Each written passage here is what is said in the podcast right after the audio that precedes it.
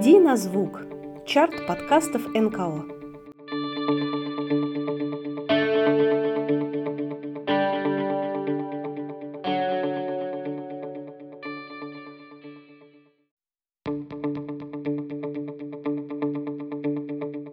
Всем привет, дорогие друзья! На связи Женя, продюсер подкастов Благосферы, и это наш ежемесячный чарт подкастов НКО «Иди на звук». Сегодня объявляем победителей октября. Поехали! Пятое место занял подкаст Ельцин-центра. Команда центра в октябре постаралась на славу. Вышло аж 9 эпизодов на самые разные темы, от кино и музыки до макроэкономики и исследований мозга – Выпуски про макроэкономику и про фильм «Большой вальс» Жюльена Дювивье нашей ком- медиакоманде, кстати, особенно понравились. И здесь Бернанке сформулировал такую новую идею а, о том, что банки а, обладают специфическим капиталом знаний о клиентах. То есть прежде чем выдать кредит, они изучают клиента, а, тратят на это а, некоторые ресурсы, и более того, они, может быть, дальше мониторят этого клиента, и пока он возвращает кредиты, когда он берет новый. А, то есть они накапливают определенную базу соответствующих знаний. И если банк исчезает, то эта база знаний исчезает вместе с ним. Он не может передать ее кому-то, потому что а, даже если его покупает какой-то другой крупный банк, он все равно будет проводить оценку заемщиков по своим процедурам, по своим новым схемам. Грубо говоря, ему предыдущие а, знания оказываются не нужны. А, и такое сокращение кредита из-за того, что банк исчез и унес с собой знания о заемщиках, оно в первую очередь касается фирм небольших. А, потому что новый банк, если он будет собирать заново информацию о клиентах, приблизительно он потратит одинаково и на крупную фирму, которой он даст большой кредит, и на маленькую фирму с точки зрения человека часов и ресурсов. Ну, то есть отличие будет незначительным. Поэтому что начинают делать банки? Они начинают кредитовать крупные фирмы, потому что это э, элементарно выгодно с точки зрения э, издержек и, соответственно, прибыли. Четвертое место разделили два подкаста «Жизнь диагноз» благотворительного фонда «Острова» и «Какая разница» фонда Downside Up. В подкасте «Жизнь диагноз» продолжается серия полезных выпусков о признаках и способах лечения депрессии, а в октябрьском эпизоде подкаста «Какая разница» принял участие Иван Мамыкин, жизнерадостный, активный и искренний молодой человек, который нас совершенно покорил. Да, вы знаете, нам это тоже в копилку, как правильно к этому относиться. Это не значит, что нужно как публичные люди об этом всем рассказывать, ни в коем случае. Но, тем не менее, если вам этот вопрос действительно интересен, вы можете посмотреть, сколько знаменитых людей заявляют о том, что у них а, они лечились от биполярного расстройства. Это тоже депрессивное состояние. Это, собственно, один из видов. У кого диагностировали маниакально-депрессивный психоз. Это, собственно, официальное название депрессивных состояний. Кто лечился от депрессии, да, вы прямо можете это, это дело почитать. И таких людей очень много, точно так же, как по моим ощущениям, ну, лет 20 назад стало нормой говорить о том, что люди знаменитые лечились в рехабе, то есть от наркотической зависимости, от алкогольной э, зависимости и так далее. Точно так же люди говорят о том, что вот случилось с ними депрессивное состояние. И причем мы с вами, даже если нам там этот актер или этот музыкант очень нравится, да, мы этого не заметили. То есть фильмы снимаются, выходят и так далее. А человек говорит, что он все-таки проходил от этого лечения, да, проходил, принимал определенную терапию. И точно так же мы с вами знаем знаменитых людей, которые, к сожалению, депрессия их забрала, да, и музыканты, и там актеры и так далее. И это была другой вид депрессии. И зачем нам это с вами знать? Затем, чтобы понимать, что даже если нам кажется, что у человека все благополучно, и у него этого благополучия больше, чем у нас, то есть у него нет ребенка, который болеет, у него там много денег, у него есть мировое признание, у него есть любимая работа, которую он выбрал, у него есть семья и так далее. Тем не менее, человек может заболеть депрессией, и это может иметь э, в том числе самый печальный конец. Хочу сразу у тебя уточнить, э, как к тебе лучше обращаться? На «вы» или можно на «ты»? Как вам удобно.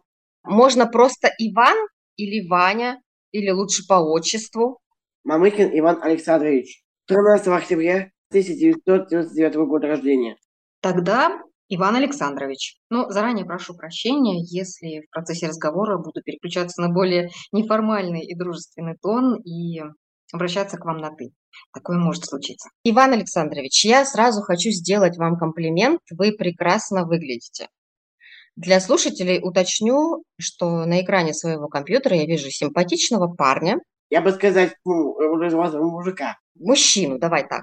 О, такой разговор пошел. И справляюсь. На экране своего компьютера я вижу симпатичного молодого мужчину в строгом костюме, белой рубашке Верно. и в красном галстуке. Или это платок? Отгадали. Красный галстук. В общем, выглядите вы, Иван э, Александрович, эффектно и официально.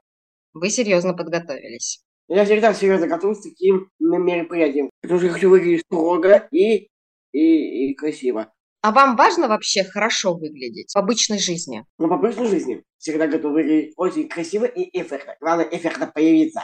Я такой человек, я такой мужчина, эффектный. И прежде чем с вами поговорить, я разговаривала с вашими друзьями, родными и знакомыми. И все говорят о вас только хорошее. На третьем месте подкаст «Самое время жить» Фонда борьбы с лейкемией. Вся наша медиакоманда хором сказала, что выпуск о жизни после рака получился очень жизнеутверждающий. Особенно запали в сердце слова гостя подкаста, онкогематолога Василия Анатольевича Шуваева, о том, что нужно лечиться, чтобы жить, а не жить, чтобы лечиться. Если вы сами прекрасно понимаете, что случай очень тяжелый, ну, неизлечимый случай. Если у нас есть первичный диагноз, когда есть какие-то варианты лечения да, с малой вероятностью, я об этом все равно скажу, что вероятность очень маленькая, но что-то можно пытаться сделать. Вполне возможно, что это не поможет, но этот шанс есть. И человек должен сам решить, обсудив это, естественно, со своей семьей, стоит ли ему бороться, какой путь ему выбрать. Были ли в вашей практике люди, которые отказывались? Да, конечно. Это тоже сильное решение, согласитесь. Да, потому что все хотят жить. Но и силы найти в себе для страданий, ему нужно объяснить, чего это стоит. До сих пор это лечение очень нелегкое. Да, это абсолютно другая ситуация в онкологии по сравнению с тем, что было в прошлом веке космические, опять же, изменения в плане и схем лечения, и то, как пациент это переносит. И люди, которые получают химиотерапию или вообще другие варианты противоракового лечения, они продолжают жить обычной жизнью, они ходят на работу, они занимаются социальной активностью. Это абсолютная реальность. И абсолютно не всегда они получают инвалидность, они могут продолжать свою обычную жизнь. Это сейчас все возможно. Да, иногда бывают ситуации, когда история очень тяжелая. И либо когда мы уже все попробовали и ничего не помогает. В этой ситуации всегда нужно об этом честно говорить. Это очень нелегкий разговор для всех. И врачу всегда хочется что-то найти, какую-то волшебную историю. Врач один разговаривает или с психологом в связке? Беда в том, что у нас этих специалистов крайне мало. То есть их можно найти только в крупных стационарах или федеральных учреждениях, и они крайне перегружены. И для вот этих разговоров их нет. Этим психологом является врач. Второе место занял подкаст «Союзницы» Союза женщин России – у этих волшебниц вышло в октябре 4 эпизода, и у каждого из нашей медиакоманды оказался свой любимый октябрьский выпуск «Союзниц». Например, наши СММ-специалисты Алиса и Катя выбрали выпуски про жен декабристов и про художницу Марианну Веревкину, а нам с пиар-менеджером Артемом понравился эпизод про кавалерист-девицу Надежду Дурову.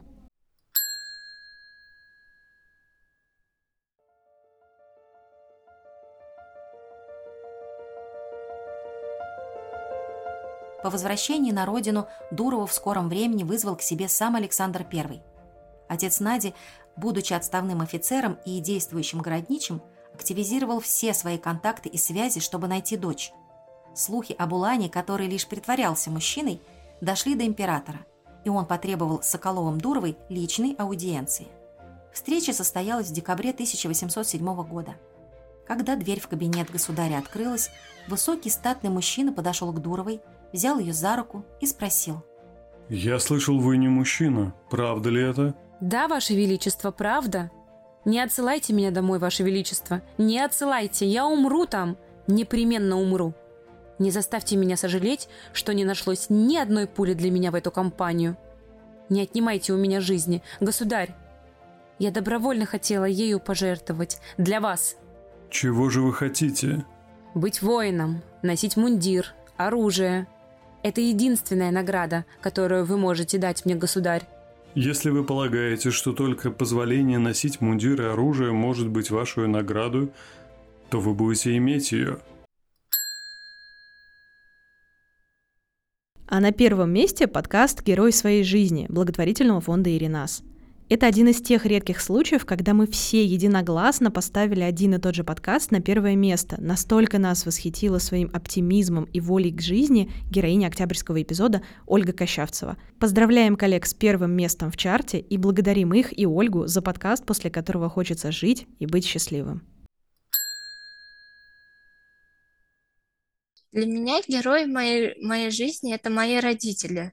Потому что моя мама, у нее была руководящая должность э, в банке, где, несмотря на мое заболевание, она меня подня, подняла, то есть подняла меня. Мы ездили на реабилитацию, на лечение, на операции, при этом ей не помешало в карьерном росте. Вот это самое главное. И мой папа, который как, как главный человек нашей жизни, просто я знаю некоторые семьи, где есть э, дети с инвалидностью, мужчины уходят, но мой папа понял, что нету такого страшного, что я вот родилась человек с инвалидностью. То есть у меня не было такого в жизни, что даже в семье как-то, что я человек с инвалидностью. Я только 16 лет, можно сказать, поняла, что я человек с инвалидностью, когда я уже ходила по врачам, там говорит, у вас какая инвалидность? Я не понимала, но потом как-то, ну, ДЦП, ну и что? То есть не было такого ограничения у нас в семье, что я человек с инвалидностью. Мне, ко мне надо особенно относиться. Какие-то у меня там определенные обязанности. Я также э, выполняла такие же обязанности, как любой ребенок, если брать в обычной семье. Желаем нашим победителям успехов и, конечно, ждем новых выпусков их подкастов, а также напоминаем, что если вы НКО и тоже записываете свой подкаст, вы всегда можете отправить заявку, чтобы мы добавили вас в базу чарта и каталог подкастов НКО. Сам каталог и форма для заявки доступны на сайте нашего феста подкастов. Ссылку мы в описании, как и всегда, конечно же, оставим. Кто уже вошел в каталог, могут на себя полюбоваться и послушать коллег, а а кто еще не добавлялся, обязательно дерзайте, мы будем следить за вашими успехами, как знать, вдруг уже в следующем месяце вы тоже войдете в пятерку лучших подкастов НКО. Спасибо большое за внимание и всем пока!